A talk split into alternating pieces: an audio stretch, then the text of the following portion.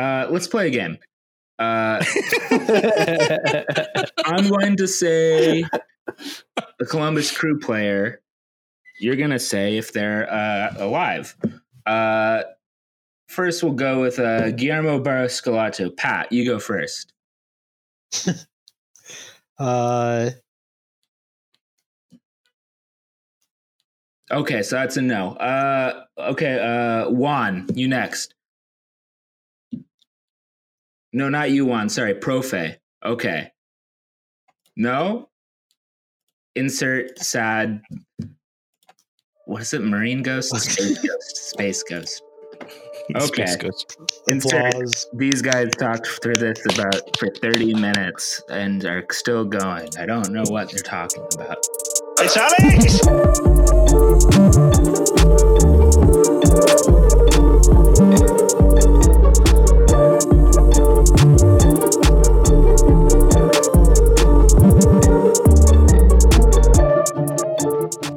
Um, it's episode.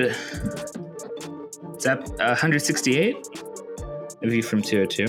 Um, it's it's Britt, Cork, Peaches, Sam, uh, the Red Bulls, the New York Red Bulls, New York Red Bulls. It's kind it's kind of a plural Red Bulls kind of mood this week, rather yeah, than singular. And it's not really any fault of the of the club, uh, the club itself or like the team.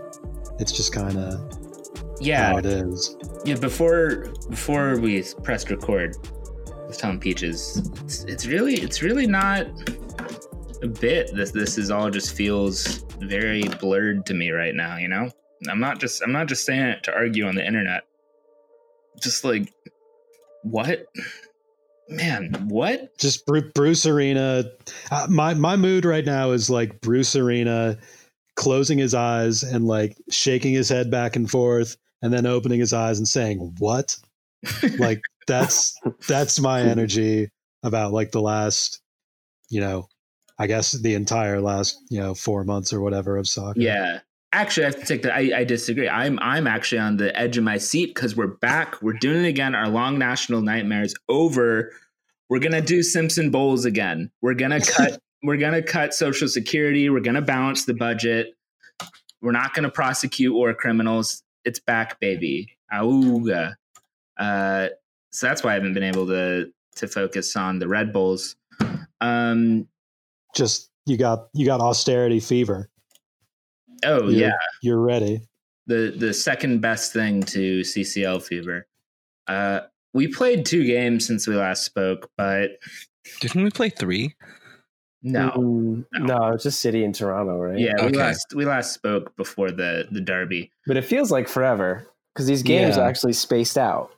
Also, I think Yeah. we just forgot about this uh this this um podcast. Well, no, Well, I think like- Yeah.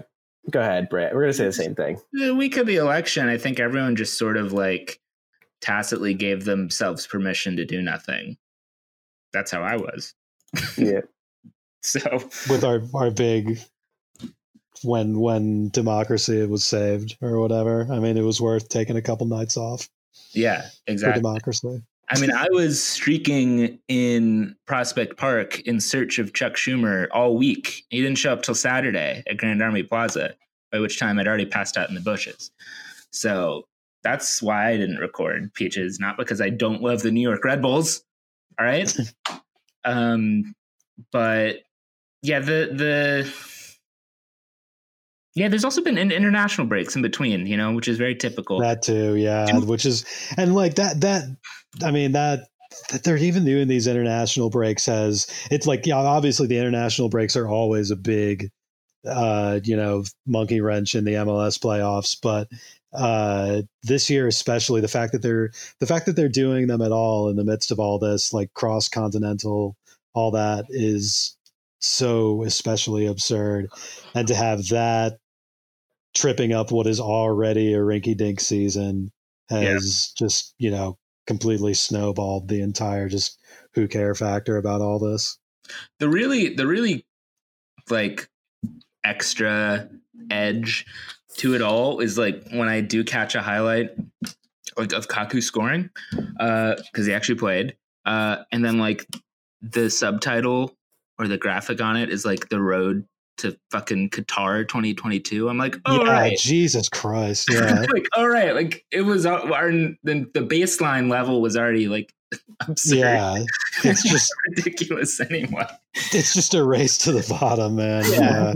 We are already playing a Winter World Cup in blood Qatar, stadiums. God, Jesus Um, Christ. But with uh wait, is is that and will that be the first expanded field one? Or is Oh that- yeah, Jesus Christ. 48. Yeah, golly. Oh, no, actually, no, I I'm you kinda like pro- 48? I guess I'm kind of pro chaos. I don't know if that's just accelerationism. yeah, For- yeah. I don't know. yeah, like, I guess, yeah. International soccer has, uh, like we've talked a lot, got- gotten somewhat stale recently. So Yeah. maybe, yeah, maybe one that. of the best games of the last World Cup was like Iran versus Portugal. Senegal or whatever. like Yeah, Iran yeah. versus- I might be mixing the two tournaments because I think Iran and Morocco played a game that might have been in 14 though. That was like one of the better games, and it, like Iran was actually probably in one of the harder groups. So like I wouldn't mind seeing more games from teams like that. Right. So Just have uh, a, they should have. They should really have like a Europa League World Cup. But yeah, yeah, they really should. Who would be the Sevilla of that? Um, I would know. Uh, the United States. Ugh.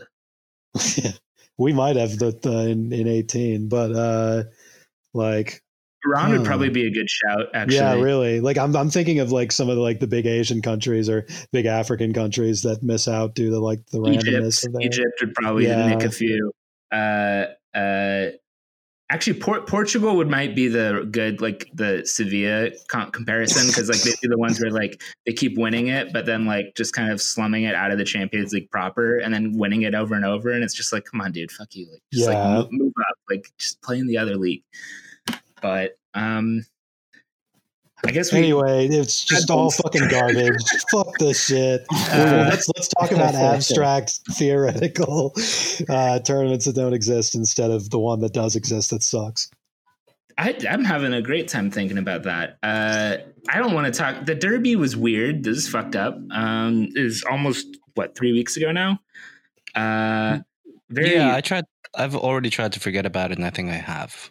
Yeah, I mean, the one upside to this, if you can call it that, is that the the the general situation has made um, you know, City feel even more fake. So it's like, you know, once I turned away from the screen, once I I just stopped looking at the screen and closed my eyes, it just kind of went away. Um, Yeah. So it, it wasn't real. Uh, and then we beat Toronto, which I have good on authority have on good authority was very funny. Um, but should we just talk about? I, I'm game to just start looking forward to this weird game we have on the weekend against Columbus, and the fact that apparently he's here. Herr Struber has kommt or whatever peaches. You can correct me. Um, and is currently en route or is walking off of the plane right now with Bernd Eibler scraping the ground in front of him like a curling team. Um, and he's going to apparently be available for media tomorrow, which will probably be today by the time you're listening to this. Uh, is that right? Is he? Is he's he's fucking here? He's going to coach on Saturday? Uh, I- apparently, I uh, it ha- has that come out. I mean, I feel like I'm Well, the person who should be keeping track of that. But, no, uh, no, he's like definitely like now officially like a employee. Well, yeah, they, Um, they they they they did come out with a statement that he's officially in the country, but I thought y'all were maybe saying that like they there there was something said that he's going to be on the touchline. I still don't know No, about the no. I, I don't know about that. I asked because I, I have no Oh, okay. idea. I know we the should, media um, availability is tomorrow. Right. I think that's going to be one of the questions. Hopefully. Okay, but it's it's.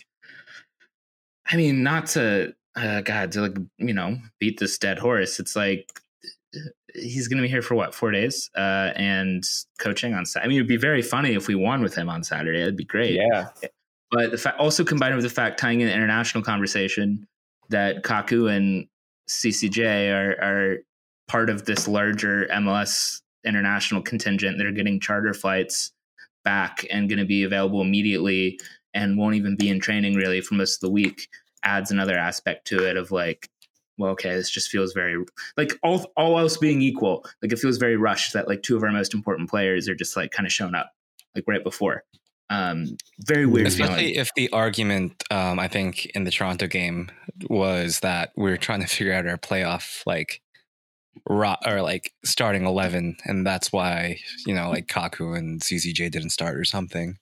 Oh, okay. Actually, elaborate on that because I'm I'm I'm in the dark on that.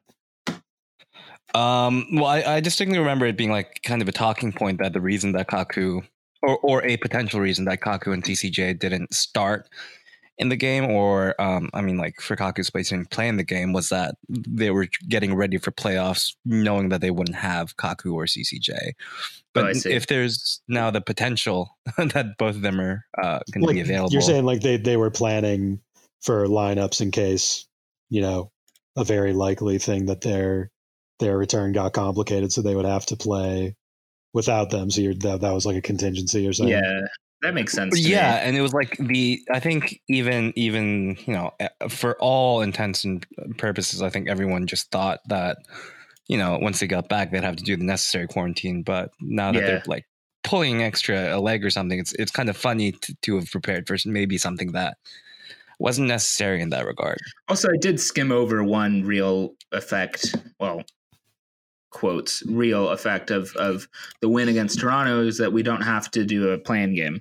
Um, so if we had lost against Toronto or other results hadn't gone our way, we would have had to play even earlier, I think, um, and they probably wouldn't have been available either. So they probably did it with the, that possibility in mind too. Um, but yeah, I could buy that. But I mean, what what's so what's the updated feel as much as we can have on like the feeling out how much communication there may have been between Carnell and Struber and all that whole thing. Because my my feeling, my impression has only grown in the last couple weeks that um, there's there's not a ton of back and forth. You know, I assume he's watching, but I it does does not feel like Struber is in like full capacity at giving full notes to Carnell or whatever. there hasn't been yeah there haven't been any uh like not that they would like go out of their way to do this especially with how how close to the vest they've been with like the interviews and podcasts with him and Yeah. stuff so far have been but like um there haven't been any pictures of him like hanging around training that i'm aware of yet Yeah. um which i think they would maybe that's something they might actually want to at least give a little bit of a teaser on. So um i i would have a hard time believing that he's yeah fully involved in training. And i think i think it's it's I think the whole process of kind of not fast tracking getting him involved after a certain point was out of respect for Carnell and out of a, a resignation that you know Struber wasn't going to be able to get installed quickly enough to have mo- a, a significant impact on that, what the team ended up doing this season anyway, and it was only fair to Yeah. Carnell to let him play out the rest of this. Um, so I, I, I'm expecting. I I haven't heard anything that would imply they're planning for the contrary, and I think Carnell's going to be on on the touchline on this weekend, and then you know, hopefully we'll win, Yeah, win, and, that's uh, and then we'll see what happens after that. But, uh, I, yeah, I was going to say that I, I feel like, um, you know, um, if Gerhard wins the whole thing, it was also entirely his decisions um, to to have made us win MLS Cup, right? And we Oh, it goes without saying. If we win, Right. Gerhard's a genius. He's basically God. If we Exactly. lose, he hasn't even started yet. Exactly. Yeah. Um, but but also like I'm just realizing now that we probably should have just uh, recorded tomorrow if we were all available because we would have that extra Catch press press. information. um, actually, I was, More I was fun, see- maybe this way. Cork, I was going to try to see a question to you actually. Now that I thought about it, where it's just like, are you are you going to let um, you know, for playoffs, would you uh take Carnell's um setup um in, in into the tournament? And I think that would just like answer both questions of like, you know, if they've been communicating before, or if um you know this is like Carnell's uh tournament or something like that. I think like I mean, it may have been a it might be an interesting question because I anticipate that you would just get more um filibustering. Actually, it'll be interesting to see. Is he I don't know if he's gonna appear with Thelwell, but like it'll be interesting. Okay, I wonder I want it'll be interesting to see how much Thelwell lets him speak. Or maybe if if if Thelwell either accidentally or intentionally kind of talks a lot. Um, because Right. like I mean, as opposed to the Armas era, we now have guys more similar to Jesse again, who kind of just are adept at kind of just talking until you just forget what you asked about in the first place. Um, because my first thought when you asked that Peaches is like, well, what what even is Carnell's setup? And then I was like, okay, well, Struber and Thelwell will probably describe Carnell's setup as like, oh, he's a really professional guy and he's just really done a good job under difficult circumstances. And I think Brad's really, you know, contributed and yada yada yada yada yada yada, and just like never really answering. Uh, because like I don't I don't think you would ever get a, a reply out of them, really, a straight reply out of them for like what they actually how they actually see Carnell's shape. But maybe maybe I'm being too cynical about that. I don't know. Yeah, I what- mean, I I just uh know, as far as like we don't know what he's to say tomorrow, but like as far as uh like what you're saying, Britt, yeah, the, like I I- I think it, it both emphasizes how sort of green Str- new Struber is to both uh, the U.S. and uh, management in general. I mean, this guy's only been a manager for like less than two years, um, as far as like being a public-facing, you know, guy. So there's that element and the language barrier where I think, um, where I think he'll he'll like maybe be not that candid in this press conference and lean on Thelwell a lot. And I think I think there's that cultural Do you element, mean like- and I think I think also there's an element of uh, that um, you know Thelwell being there is is is emphasizing that like a theme that maybe I've expressed a little bit in writing and on the show recently that uh, he's that the management role, the, the head coach role, is not as central or key. That that Thelwell is kind of a boss as well as Struber, and that it's you know it's a committee sort of management structure that we have here, which is in stark contrast to what we had seen, you know, even even in the you know kind of uh, Ralph Ball era of Mhm. of having sort of very centralized small management structures. Um, but what were you saying, Peaches? Well, I was gonna say I don't I don't think the the language barrier argument could really be used, um, considering that he'd been giving the press conferences for Barnsley. Well, yeah. but I mean, still, like he, I, I doubt just because he was doing the press conferences for Barnsley. I mean, I'm sure it doesn't sound like from what I've from what I've read that he like said, you know, that he had any big gaffes or anything like that. But um, while he was at Barnsley, but I think still, th- it's it's it's not even necessarily that he that he might make gaffes or say something stupid or anything like that. That it's more just not, you know, necessarily feeling you know comfortable expressing what you want to get across to the fans for the Yeah. first time um in, in a second language and did such an in such an important role and like yeah his his, his english is not like perfect from what i've heard yeah Yeah, uh, or it's like it's very um like deliberate and like academic to me. Or it's like it's like Kinda, very yeah. it very it feels very much like he learned it in school. Very, I mean, better than I speak German or Spanish. I think Sure. probably, uh, but um also like it also like we've said on previous episodes, like Thelwell seems to have approached his media roles like his media responsibility very deliberately and like Yeah. trying to like work it. So it wouldn't surprise me if Thelwell is kind of like if if he's like, "Don't worry, Gerhard, like I'll I'll read the room and kind of gauge it for you, and if you want me to jump in, I can." Uh, So, Peaches, I think you have a point. There, there is a ver- there is an argument of like a reversion of this show where we just record this tomorrow and can speak it more in detail. But I actually kind of like that we've done it before because this is making me realize how looking back at the announcement um, press conference for Armas, like when I went back to go like get a screen grab or just li- listen to a couple things, I looked at it and I just like saw the energy of the room and like everyone's faces scrolling through it and it was like oh my god. It's like the part of the horror movie when you look back at someone finds like the photo book in the a- uh, Yeah. attic and like sees it was all there all along.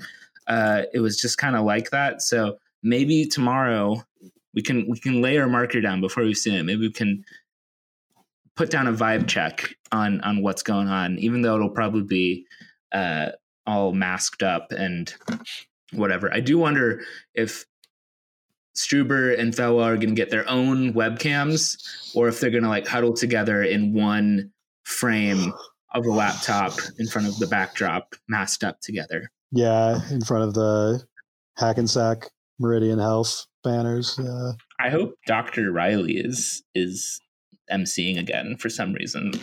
Oh yeah, that's right. He was good. Yeah, he was. He was, he was good. He was totally magic. We should when when Stephen Shep retired, we should hire Dr. Riley, to be quite honest. Um, but yeah, it's it's um I, I'm calling it also now. I think I don't know from whom. I don't know if it's gonna be from TV or or a non Red Bulls person or just randos in the internet. But if we win, I think there will be a vapid comparison to the cup run with Meara playing goalkeeper and then everyone in the last minute questioning the idea of a cup keeper and whether we should play Robles in the final or not. Um, if we win, I think Oh, somebody's yeah. going to try to make that comparison, even though it's the manager and not a player. But I don't know. Yeah. Um, maybe so. Maybe I was too flippant about the Toronto game because maybe we should look at that as potential lineups or, or solutions. Because um, I am kind of curious in the forward shape, uh, or like which forwards we go with on this carousel. Because Brian White gets another goal, right? Um, and has really made a case for himself uh, at the end of the season, which I think is very interesting, given that only two or three months ago we were here saying, I don't know why Brian White isn't playing anymore or hasn't gotten as many chances.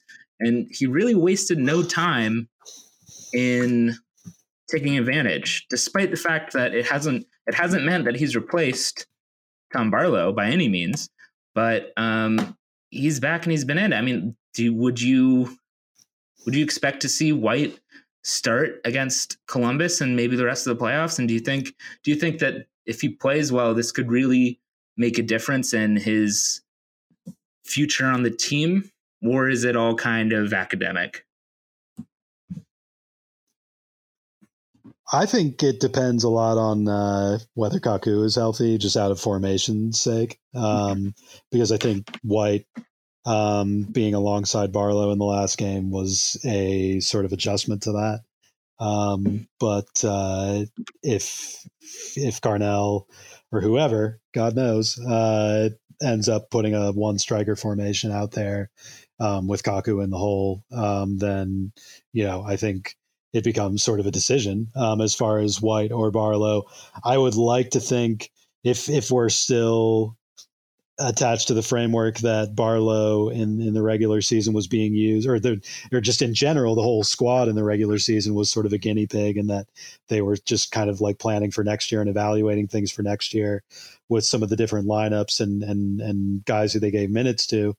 Um, I think if we're still thinking of that, that was the case.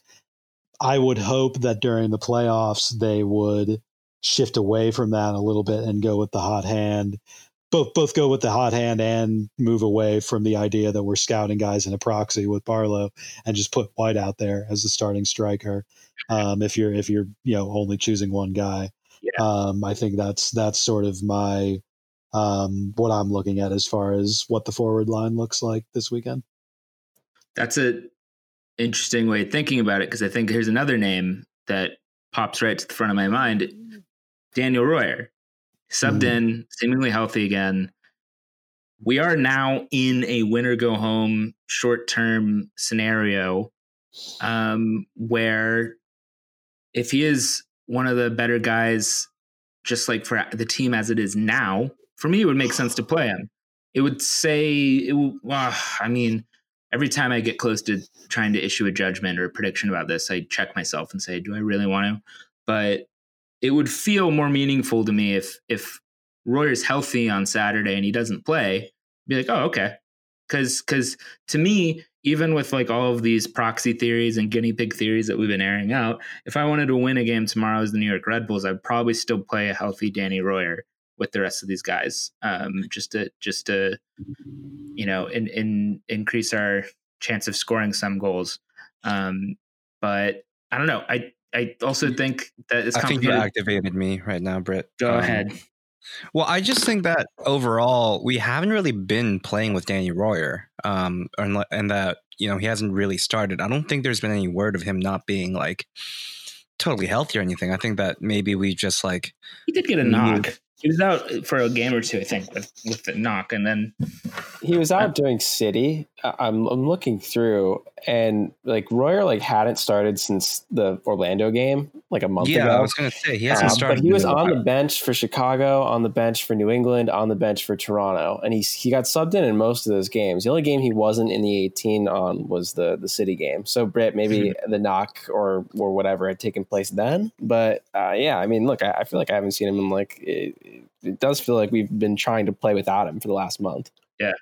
So yeah, I mean, like I think in terms of both planning ahead for a future without Danny Royer, as well as um, the the near future um, with him on the squad, I don't know. It doesn't feel like he he will um, start, and based on what I, I I feel like has been going on so far. That's just all I'm trying to say. Also, you also know how I feel otherwise about it. That's true. Yeah. Uh, that's a good point. I mean, I guess yeah. He Royer was basically not starting for any of those Caden Clark games or like the two Brian White games after that where he scored late. So that's a good point. Um, and I think that like forward big picture right now, I, I'm still at a place where I'd very much expect us to go get a new forward this offseason, no matter what. Um, and both me, both both in a vacuum and to replace Royer. Yeah, I mean, you know, have and facts. I mean, so- Yeah. True, and I think it's really a an audition to who who can stay behind, um, to to maybe play third or fourth behind those guys. Um, but yeah, I don't know. I I think that other than that, you know, I think Jared Stroud actually um, is one of the names I would feel most confident inking in for this Saturday of that, which I think is actually really a a testament to like how out of this weird bizarre season i think he's really been able to make a mark and i guess if we do season or, uh, awards or something this episode because guess guess it is the end of the regular season uh, he's definitely at the top of my list for a guy who really made a lot out of an otherwise lackluster difficult season But he wasn't hurt last year, so it doesn't count. That's Yeah. true He wasn't uh he wasn't literally hurt all season, so he doesn't deserve to be considered for any comeback awards. His Um, heart. Did he? Did he? I can't. It's so hard to remember with some of these guys whether they were technically on a first team contract last year or not. I think No, this I is was gonna say he had first the. Uh, I was gonna say he had the um the terminal uh, illness of being on New York Red Bulls too. Mm. So that might be That's true. considered an injury. They did announce they were making. They're finally making a change to the rookie of the year terminology. I don't know if that's effective for this year or next though, but I think they are finally just making it young player of the year. It's like U twenty one or something. I think they said 24, which is kind of Oh, still Jesus! high. Seriously? Yeah, Yeah, there's like yeah, uh, but there's guys guess, who've been in the league for like seven years who are 24. yeah. Diego Fagundez like already Yeah, like exactly. a child playing in MLS by that point. He yeah he would Diego Fagundez would have been like the Sevilla of winning MLS Rookie of the Year. yeah, you can win it more than once. Yeah, That'd like be great. fucking you twenty four like eh, twenty four year old guy is like not not a young player or Their whatever. stats Yeah. 24. They still do they still do the 24 under 24 thing? I think they moved it to like twenty two under twenty two. oh yeah, that does sound familiar. Uh, yeah, yeah. Adjust adjust your television sets. Yeah. Yeah, Alex they're- for 22 under 22, 2020. I think they're um my read is that there's some sort of dragging their feet on like generation Adidas and like the vestiges and remnants of draft stuff because I think like there's still some guys, you know, like what Brian Wright, White, right, and and Tom Barlow who's still doing three or four years of college, and I think they don't necessarily want to pull out the rug under that yet, even though Yeah, yeah, definitely. I, But like, yeah, that, is a nice. I mean, I guess it is to give them some credit. Uh, is a nice gesture to move rookie of the year of the way, uh, rookie of the year away from being just you know guy who got best guy who got drafted because that's eventually what it came to be. Because anybody else was not anybody else who came out of any sort of professional soccer setup was not considered a rookie. Right.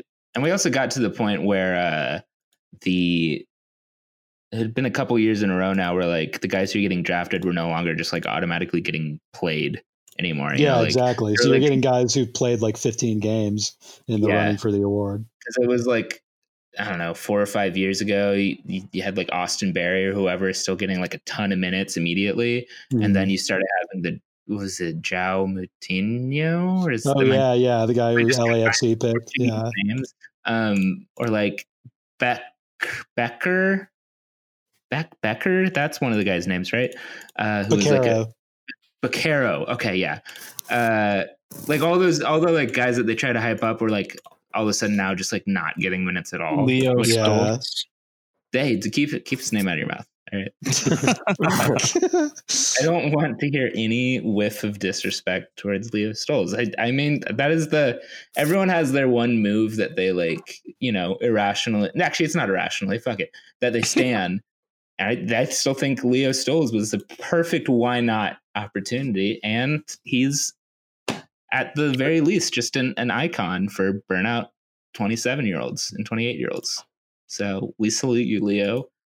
Um, although he's probably working for like he- he's probably working for Pfizer. In fact, you know what? Leo Stolz invented the coronavirus vaccine. Coronavirus vaccine. yeah. So good for you, Leo. Uh, always knew we could trust in you.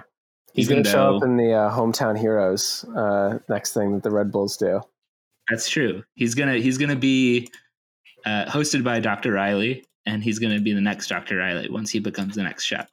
So um, the Leo Stolz is is in a, like twenty years. He's going to be the guy in that Breaking Bad episode who like yes, oh my taste, god, taste tests the ketchup and then kills himself or whatever. Yes. That's oh man, that is that is every time I see that or I think of that like plot line, I'm like, yeah, this is th- there's just something Red Bull going on here. Just That that, that that's that's what I think of every you know ever since I saw that that's what I think of when I think of like German corporate culture. Uh, Yeah. As you should. we just have one very frazzled woman at a corporate office in suburban Houston doing all of her business. And uh, that's why none of our green cards get approved because uh, she keeps on getting threatened by the DEA. Um, but yeah, uh, other than that, uh, let's keep going on this like year year end awards thing. Why not? Um, for me, we've said a lot. I'm gonna I'm gonna re up it right now though. Tim Parker bounce back. I guess you can say that comeback at player of the year as well. And then I'll pitch it over for the alley oop on Florian Valot because Florian Valot uh, even got a little bit attention on Once a Metro, right? Profe Profe made the case for him for comeback player of the year, right? Well, yeah, and then Valot himself when the when not not when the award got given to BWP because you know BWP deserves it, you know it's fine. But uh, um, uh, when the shortlist came out, when MLS put out like the finalists, um, you know, a few days before they actually announced the winners, and Valot wasn't on the list. Valot or you know Flo, our buddy Flo was online, um, you know, talking shit about it, like you know, uh, I don't, I don't know. I honestly like, I, I don't follow like the award kind of stuff that much. I don't really care, but, uh, um, up, so like up until Profe, you know, um, kind of talked with me about doing that article, uh, the, I, I hadn't really thought of Valot being, being a candidate and I hadn't really heard any, any like scuttlebutt about it, but hopefully, I'd like to think that we embolden Flo to, you know, kind of go get what's his and Yeah. and and uh, and you know, kind of get get indignant about it. I like that. I'm okay with that. Yeah. I mean, hell, even on this show, only three or four months ago, I was here sitting saying, oh, you know, everyone's hurt. Uh, everyone's international duty. Flo's not going to play this central midfield position again. I'm not going to worry about it. He's fucking played it like almost every game since then and gotten better at it and Yeah, demonstrating that he could just stay there, maybe. So, even a little bit of crow to eat here too. You know, I think that's one guy where, uh, looking forward to next season, I can't confidently say that like maybe like where he would play or that he'll like reprise the 10 and a half role that we so love from 2018.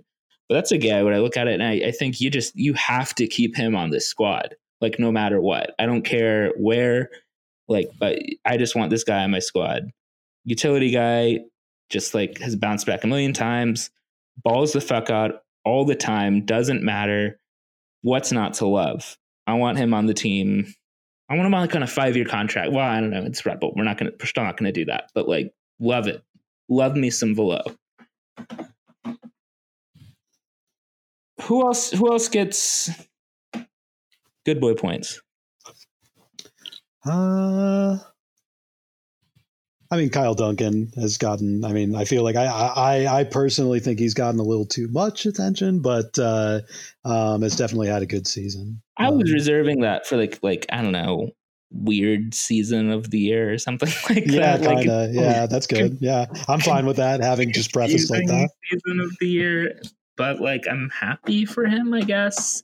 Yeah, Um, I still still don't understand Mandela Egbo not playing. yeah. Um, but I hear, and obviously from if I haven't said it explicitly, obviously I missed this Toronto game. Uh, but I, I hear he had a straightforwardly good game against Toronto and kind of put it all together. Is that true? Yeah, I thought so. I thought he was good on the defense. He had a lot of good moments, and he um um was just He's like man of the not- match, right? Yeah, he just didn't fuck up. What's not to love? Well, yeah, I, it I does can, feel it does feel like I mean to go t- both to to Duncan and to what we were talking about with Valot staying in the central midfield position. Um, it does feel like we've had less. The the we've our games have been less open mainly because we've kept it tighter in the back um, than it seemed like in the first few weeks under Carnell when either even when our results were improving a little bit and we were attacking better it felt like we should be getting punished a lot more on the back end and we were getting cut open a lot. And it feels like that factor has lessened. I don't i don't know if there's any correlation of that with you know what what the uh, what our score lines have been in the last few weeks, but I, it feels like the defense has gotten a lot tighter, and then the, and, and I think that's a testament both to Duncan being a part of the back line, obviously, but I think also Valot um, learning a lot more about how to play central midfield and, and track back better and all that kind of stuff. yeah. Except against City, I guess. Really, you know where yeah. I don't know. I mean, I've, I've blocked a lot of that game out, but yeah, yeah, a lot of that that's a game that I don't know, it's it's sort of lose energy to say this, but we did lose, so I guess that's apt. But like, you know, it it is uh like I mean when we scored the first goal the second half of that game, and then just the way that it it spirals out after, it's just really goes downhill from being a shootout to nothing really, really, really quick. Um and to me it to try to tie it into like a larger pattern of the season rather than like a man on man breakdown, uh, it felt like it showed that we're kind of a team that's approaching like preseason. Like, especially like 60 ish minutes in, we made like a whole platoon of subs, took Mhm. out Kaku, took out Yearwood eventually, I think, too, and kind of just rotated everyone out. And then City, meanwhile, though, is is it just has their manager they've been planning on having the whole time. They have their squad that they've made changes to, but fundamentally is still built around Moralez and whoever, and kind of just kept that in the game a little bit longer. And like I think that's where the quality begins to show a little bit more. Um, and then like we fall asleep on throw-ins again. You know, like how many times are we falling asleep on throw-ins?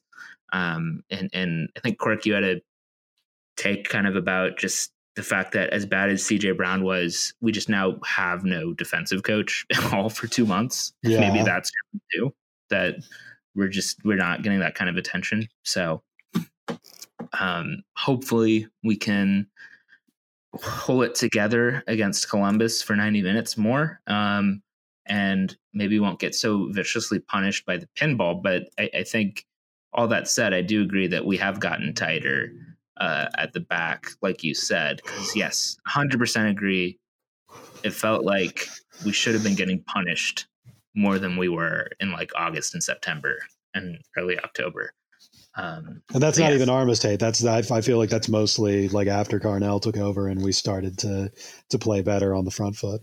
Yeah, that's like when the games are getting open again, right? You know, when we Mhm. were scoring four goals against Miami, but also like losing freak games to Miami and and Cincinnati, you know. Um, so Yeah.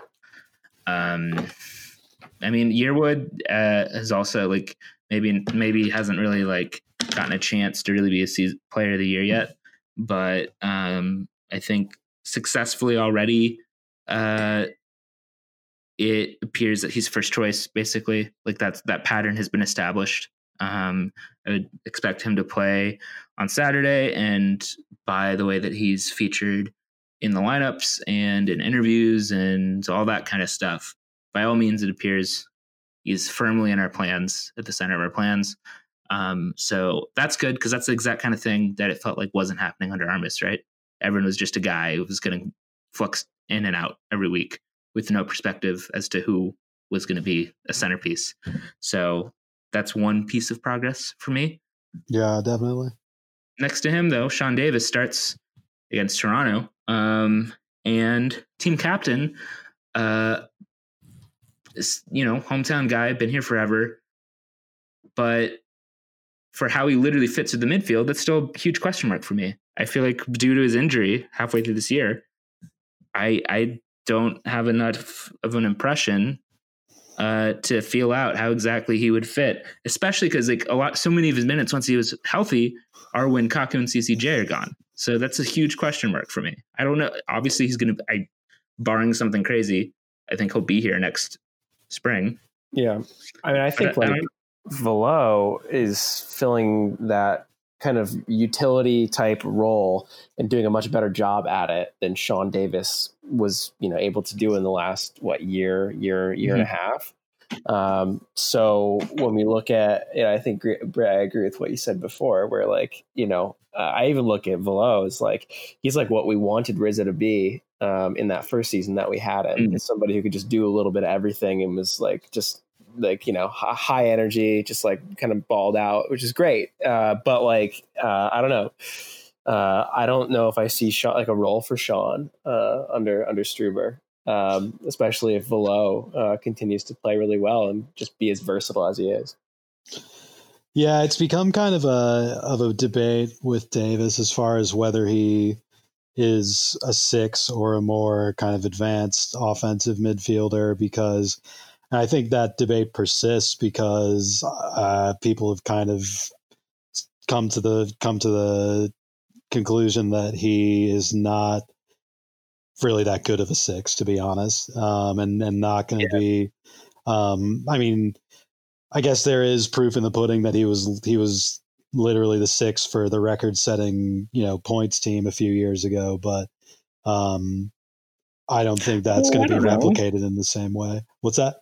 I don't know. I mean, I guess he he was the what's the term, right? Like third man, sort of. Uh, a lot of times, I feel like in, in I, yeah, well, I, yeah, there, there's definitely an element that, like, I don't know that, I don't even know that we've necessarily played with what you would traditionally call a six, um, Yeah. in in the team for a while, um, and we haven't really had a, we have if, if there's any player who who fits that skill set that we've had in the squad recently, it's Cásseres, and he's not really played that role, um, Yeah. so. Um, I guess maybe less saying he's a six or like defensive midfielder or whatever. As far as just you know the the, the deepest midfielder, um, the way we play, I don't think that that role is going to suit him, and I don't know if he's. Um, I don't. I think they're. I think a coach like Struber is going to maybe want to look for something better in that department. We also have Yearwood, um, you know, who I who I just remembered, but um, who's Yeah. who's definitely installed into the team now. So um, there's that. And so it becomes a debate of, you know, to cycle back to what I began with, the, the, the debate still persists of whether he's he's a, a, you know, more of a defensive or an offensive midfield type player. And I think, you know, again, it's it's a fact that, and you know, th- this is my personal, you know, take on him and my personal rating of him. Uh, you know, but just on uh, like like I just said on the defensive side of the ball or on the on the deeper end of the midfield, I think on the offensive end, if you want to deploy him as more of an eight or even a ten, I think you you have to look for better better players than him. I don't know if he's good enough to be a you know contender level player at that position because he did that. He was in that role pretty much in in 2017 when we had the weird kind of three six one formation that Jesse Yeah. adjusted to. But again, that was a team that was not super successful by what should be our standards recently. Yeah, I was gonna say it's um, interesting because it, it they're running back the clock on Davis. It's actually easy to forget like how how that that debate has actually been around for a while. It got covered up by 2017 ending up being more about like Sasha and the the formation shift and then 18 being such a success and Adams but like it w- it was part of back Yeah, when things true, felt was. very much more like like for like and like it felt like they're much more discrete smaller things going on with the Red Bulls like you know when we were trading Dax and Felipe in back to back years uh part of it was like when we traded Dax it was like okay let's play Davis. And part of it was like, oh, this isn't really working. It's not like a perfect fit. He had like subbed in for uh, Dax the Yeah. in 16 when he was hurt for the first time, which is actually kind of like the first. I remember at the time thinking this is like the first time the Red Bulls had actually really had a major injury affect the season for a while, and he did a decent job. Um, but it wasn't really working, and then Royer gets hurt, and we kind of rearrange for Sasha, and that that's I think in 17 you have a little bit of like a hmm he's not a six. He's actually a little bit better going forward in some ways. But then one of the patterns that you see under Armas and a lot of the past maps up to the point that he's fired this year is that like he he really was starting to command a lot of the ball. Um or or Mm. guys are funneling him the ball and he was redistributing it at the center of the field which was obviously not really working um and I agree it's it it I don't think it is the best you can do from that position. I don't think it's the best he can do. Um, the way that I have probably in a flawed way thought about him or like to think about him was sort of like a, as like a Michael Carrick type player, um, mhm.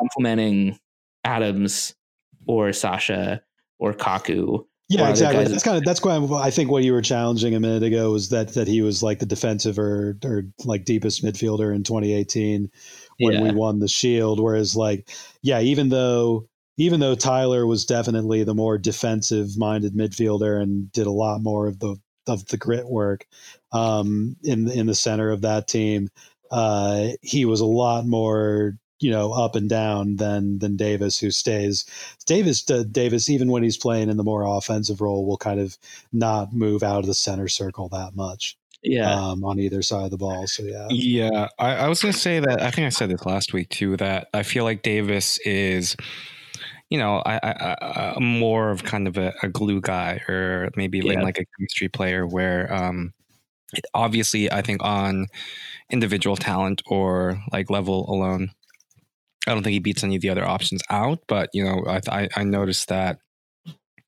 I think when he plays with CCJ or plays with uh, Yearwood, it's it's um.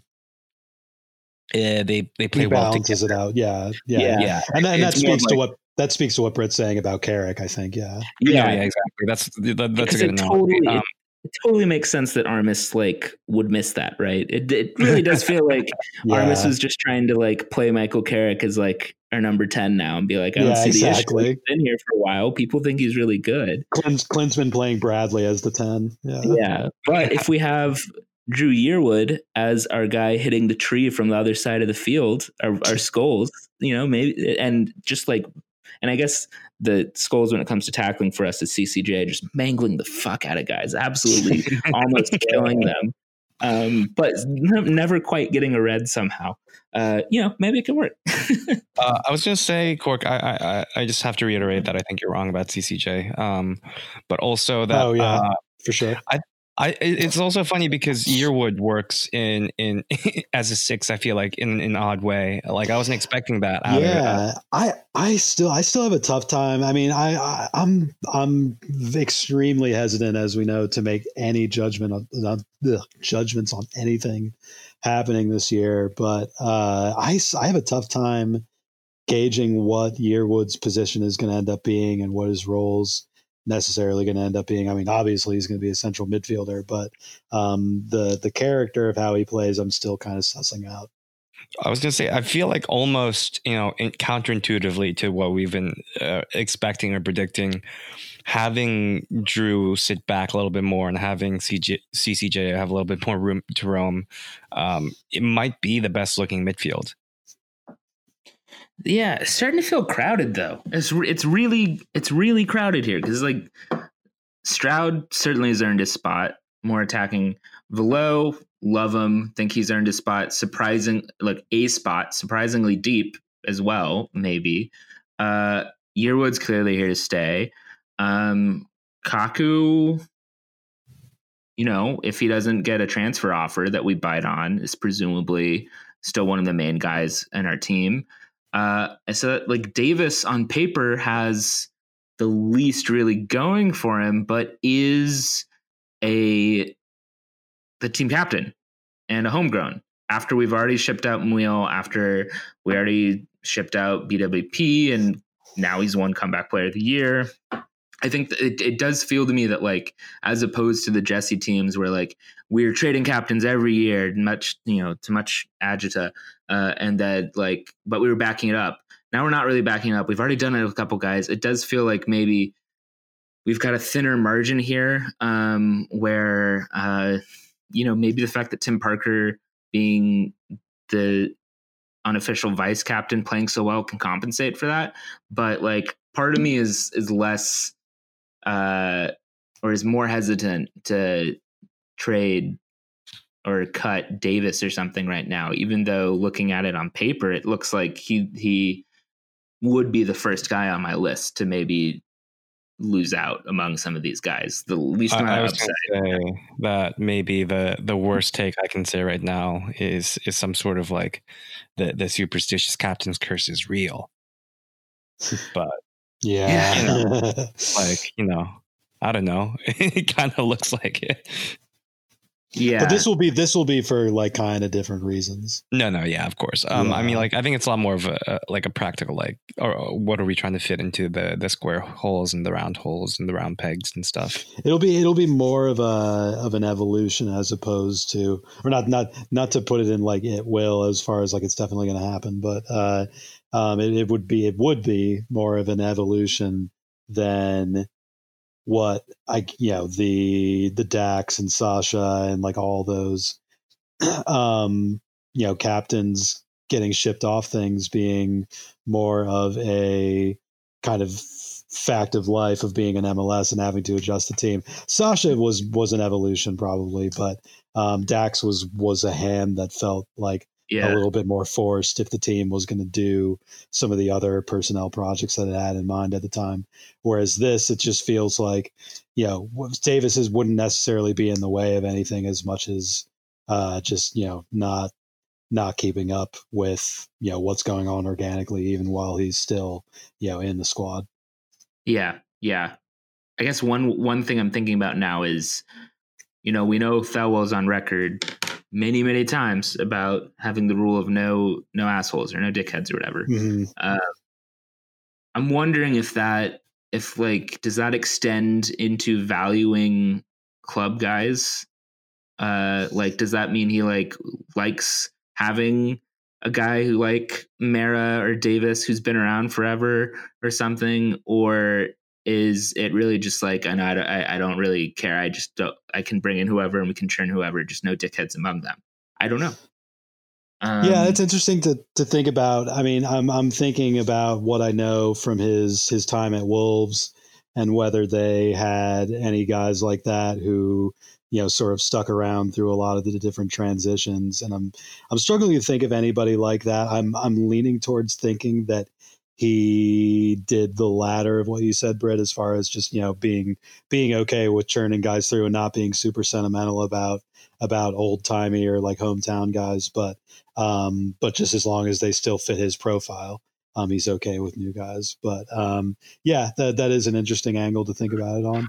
Yeah. You know, like Ryan Meara is starting to feel like like that one regiment of like Czech soldiers who started the war like in Europe, but then like through weird series of events ended up fighting all the way through Siberia and being stranded on a completely Yeah. different side of the con.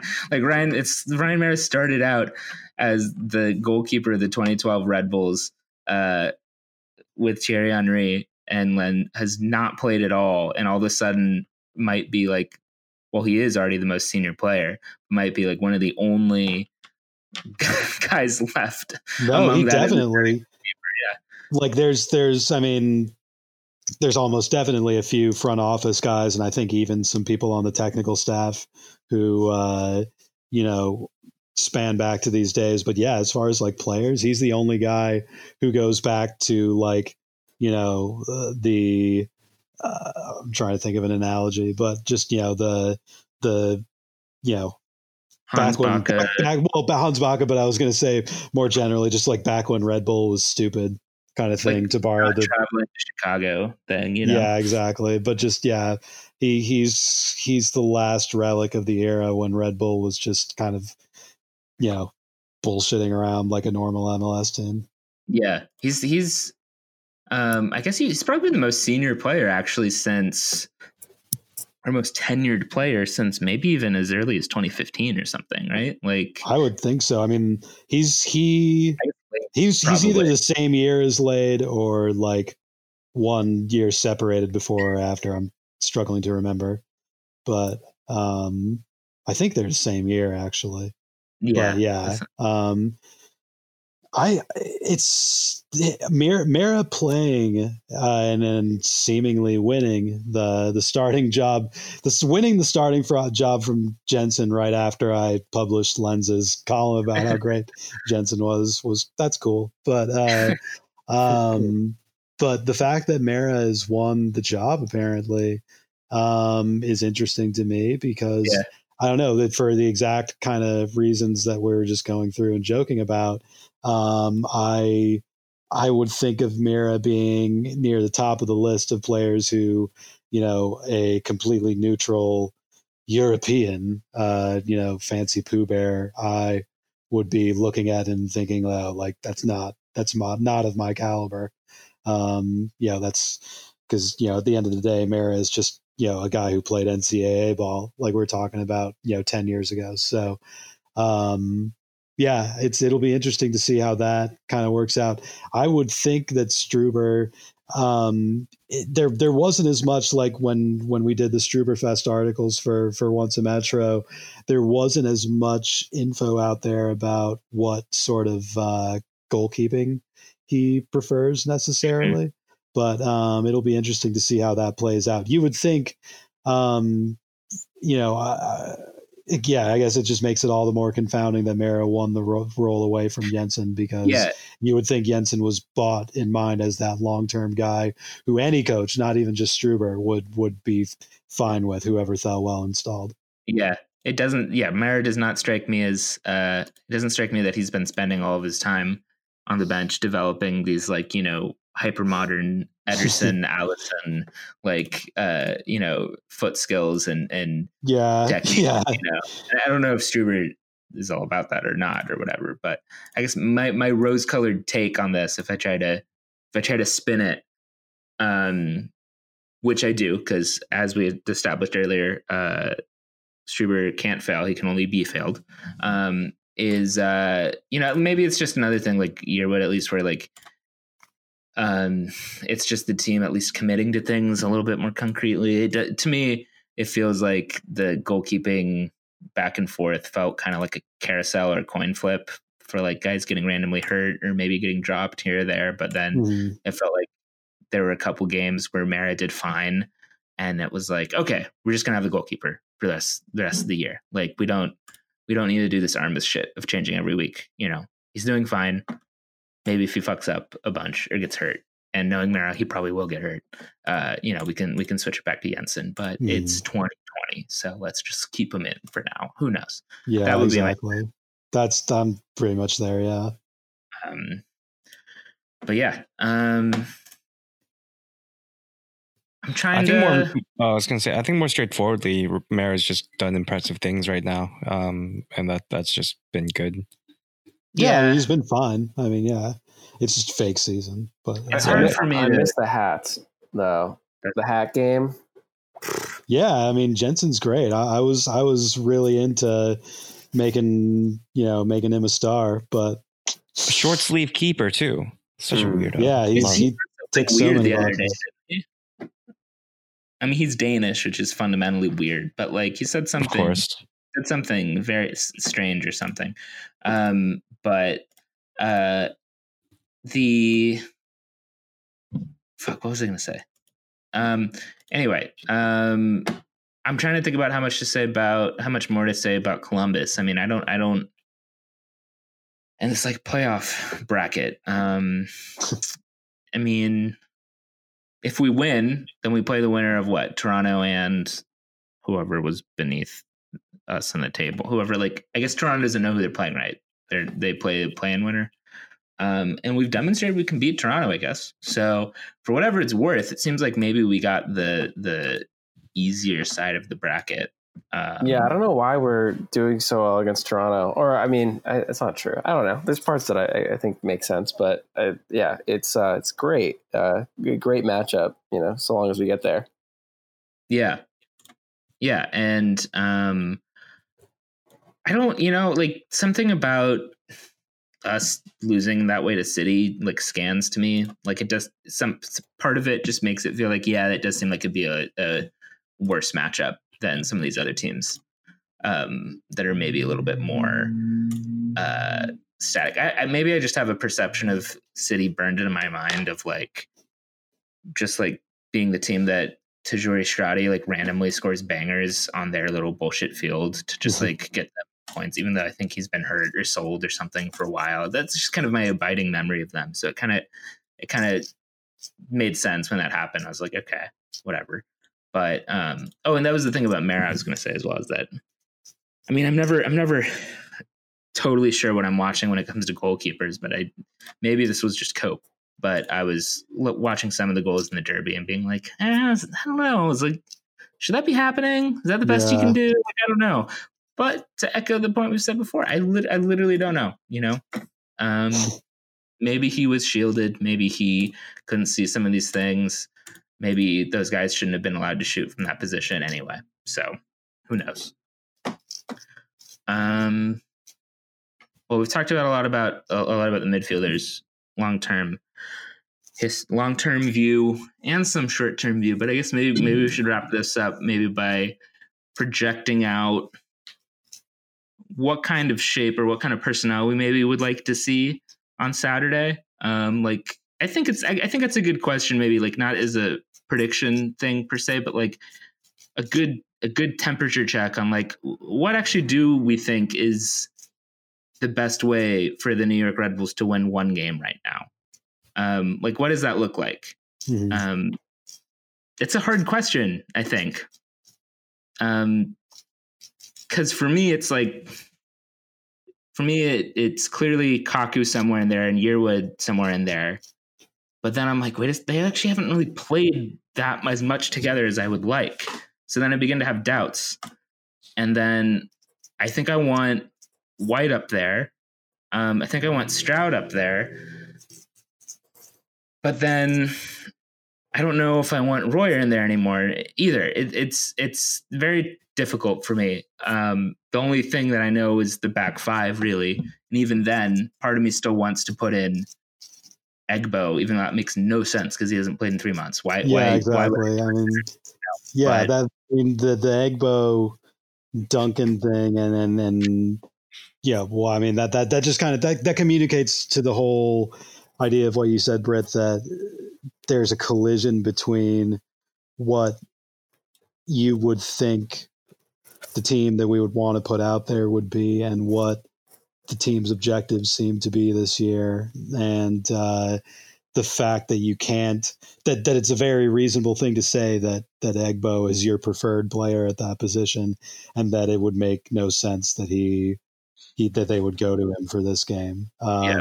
Those those are not mutually exclusive ideas, um, and you know that it's it's yeah you you almost have no choice but to put it like you said, Brad, where you have to like kind of just flat out say this is what I want, and it's completely divorced from any conception of what we think the team is going to do because you know we we have a very vague idea of what um, the team has been trying to do. I guess the last yeah. couple. Months.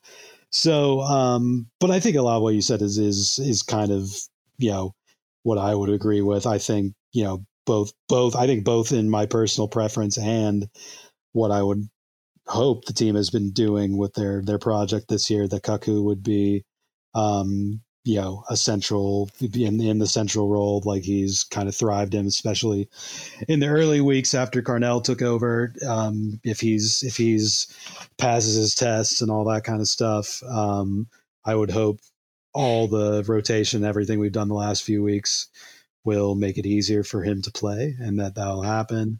Um, and then from there, yeah, I guess I guess Royer is kind of like the big question mark, and I think it will be sort of a big statement as to his, you know, whether he has any future, any long term future at all, you know, and especially the short term future as far as, you know, him not being um, you know, part of the plans anymore. If if if he if he had like, you know, 30 or whatever now is not, you know, a first choice starter in a must win game, what's even the point?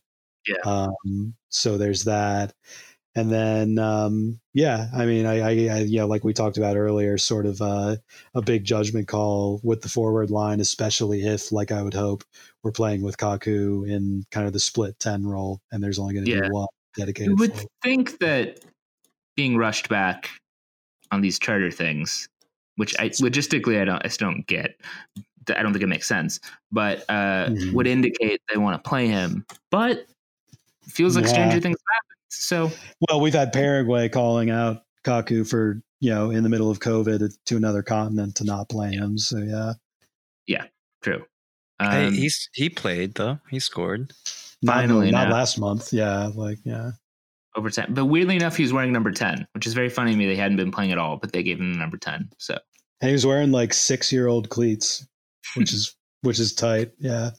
well, he, he, uh, it fits in line with, you know, his, his procurement abilities, right? His, being able to, he can't just send a check to buy new cleats. He has to physically procure them. He only, Yeah. and got his bag of six year old cleats with him.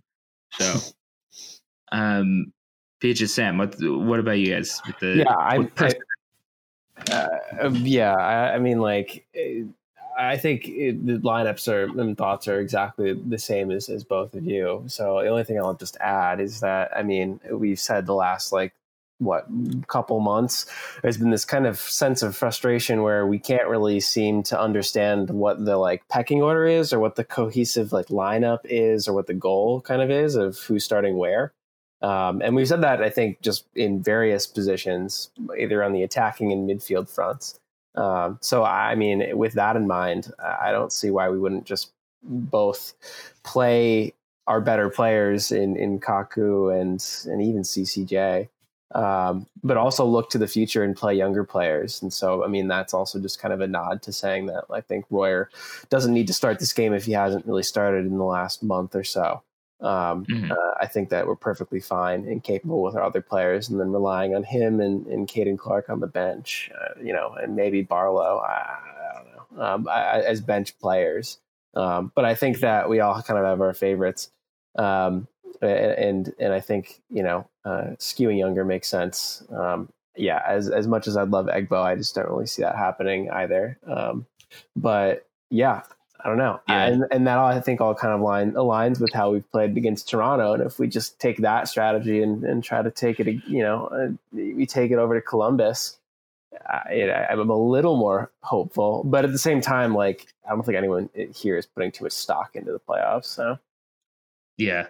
God, I didn't even mention Clark in the midfield crowding picture for next year. yeah. Whew. That's just another spot. Um, damn. Peaches? Um, I I mean, I think what might have we haven't talked about yet is how, um, you know, at the end of the Toronto game, we're we're gonna we're we're preparing for some real bunker ball in the playoffs. I think uh, we're gonna see hopefully maybe a lot of that, or not. Hopefully, I don't know. Um, so yeah, I, I honestly think we might like shockingly go into Columbus with like three in the back or something. Um, and see if see we can that. Yeah. yeah you know um so i mean that those are those are my thoughts right now is that like we might see something daring like that because nothing really matters um thankfully um That could so be fun. yeah Three at the back. right Yeah. i think so I mean, like, I would not mind if that's, I mean, like, yeah, if we return to that look from the summer next season, you know? I like that. Seemed neat. I just think it's neat. um, you know what we're gonna get? What? We're gonna get Matthias Jorgensen. We're gonna get Caden Clark. We're gonna get Sean Lewis. We're gonna get Omir Fernandez. so starting up. All of it. We're gonna get fucking Kendall McIntosh st- score uh, starting. And, uh, Patrick Seagrist is healthy again. Oh, good shout! Ooh. Good shout! Ma- Matthias Matthias Jorgensen is going to score the winner against Columbus, and there are going to be wide Jorgensen memes that make him look like a normal person. I did. I did. Uh, I do need to see footage of of Struber arriving off of the plane with with burned into in wide format. Can I get a Can I get a wide, Wide Struber. Struber? A wide Computer. Struba. Tell me wide Struber. Can I get a Flargen style? um.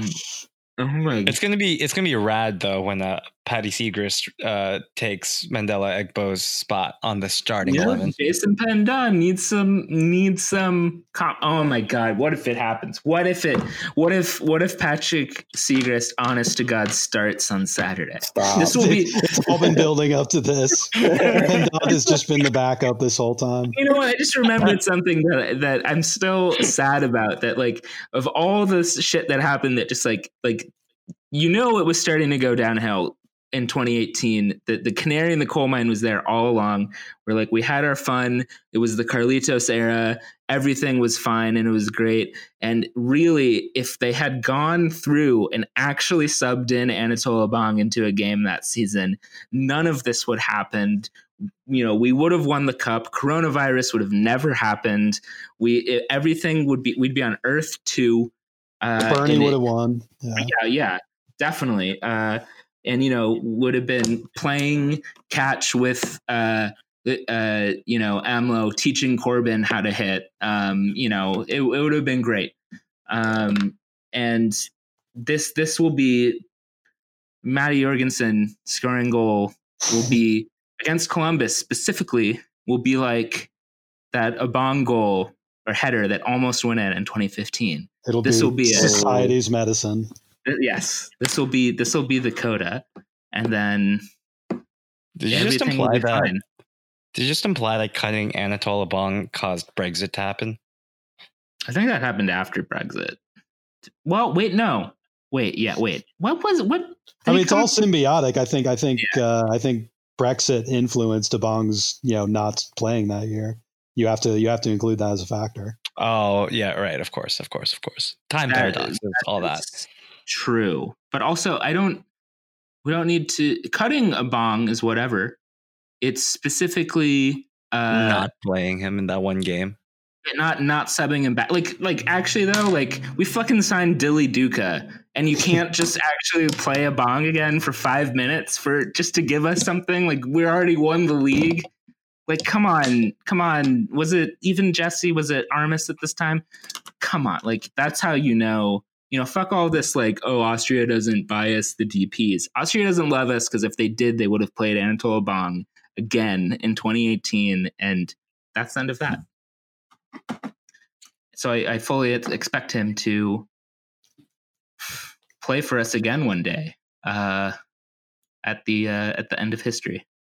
Anatole Abang, you heard it here. Is he still playing in China? He recently signed with a Portuguese first division club that he did not show up to training for. Wow. So Man. uh, That never was in never a- disappoints. That was an OAM news roundup, Yeah. and I I wish I could not show up to Portuguese training. I wish I could play for what was this team Ch- Tianjin.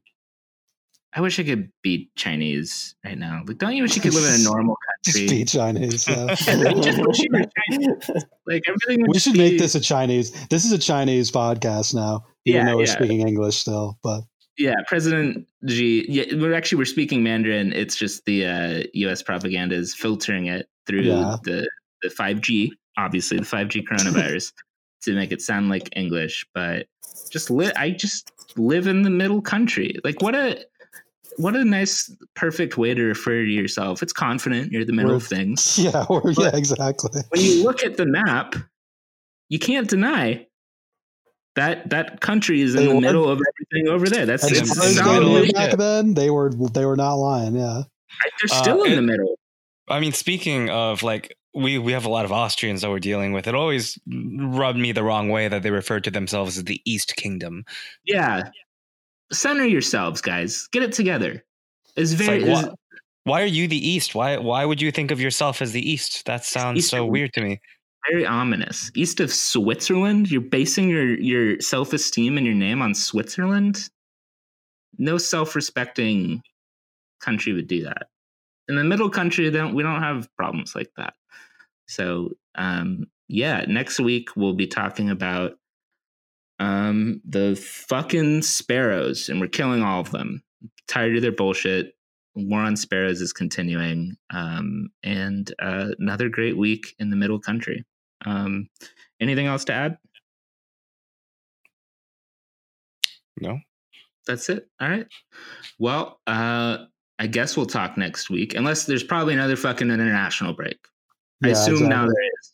So three more international breaks until MLS Cup finals. isn't it supposed to be like super quick turnaround after these games too? I'm assuming, Ugh, just like the season. Yeah, probably whatever. We'll fucking we'll we'll see y'all when we see you. Like yeah, Yeah, what is time? What is You've, no, you've literally nothing else to do but sit on your little fucking screen and wait for the things to pop up, and you play them, and then you pretend to listen to your Zoom call, and then you're really just playing Spider Solitaire in the corner, like I have been this whole podcast. So enjoy, enjoy the podcast, enjoy the New York Red Bulls, enjoy Wide Struber if you want. Fine. All right, next week. Bye.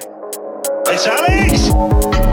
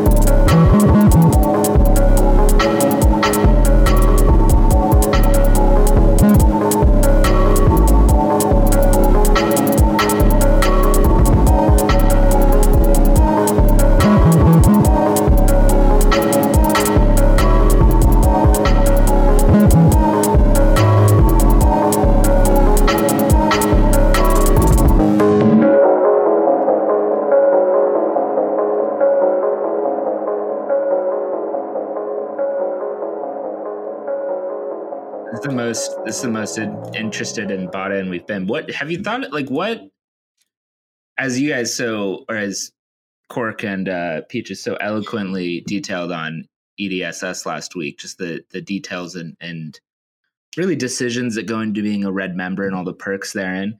You know, uh with all these like Zoom rooms and things, if you got to like sit and you know, oh here, hang out with Andreas Ivan for an hour, like I would just be filled with terror for like how do I talk to someone with an hour?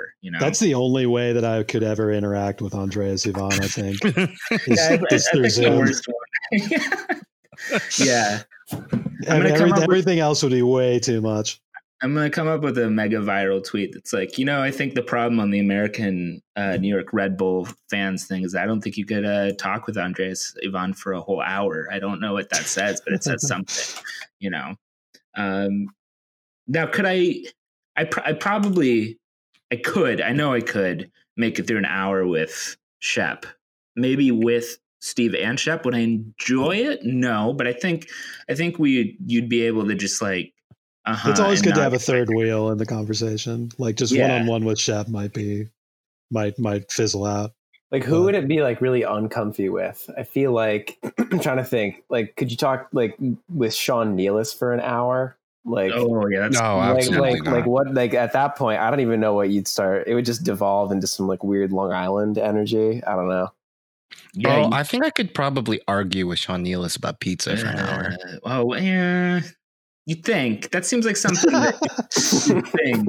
It's not even about Sean Nealis there, but it's just like there's really that just comes off as the kind of thing where you could like, you know, oh, I'm gonna I'm gonna debate with Connor Lade about pork roll, and then you're just like, oh, it's called Taylor ham in that lasts 30 seconds, and you're like, oh god, it's the end of the graduate. You're just sitting at the back of the bus, going, oh fuck, like just looking into the camera.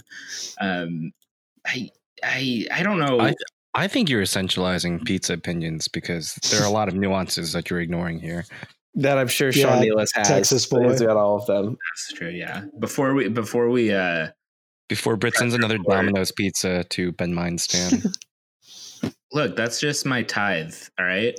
Don't take it out on me that you're a fucking bad Christian. All right. Like I pay my tithe.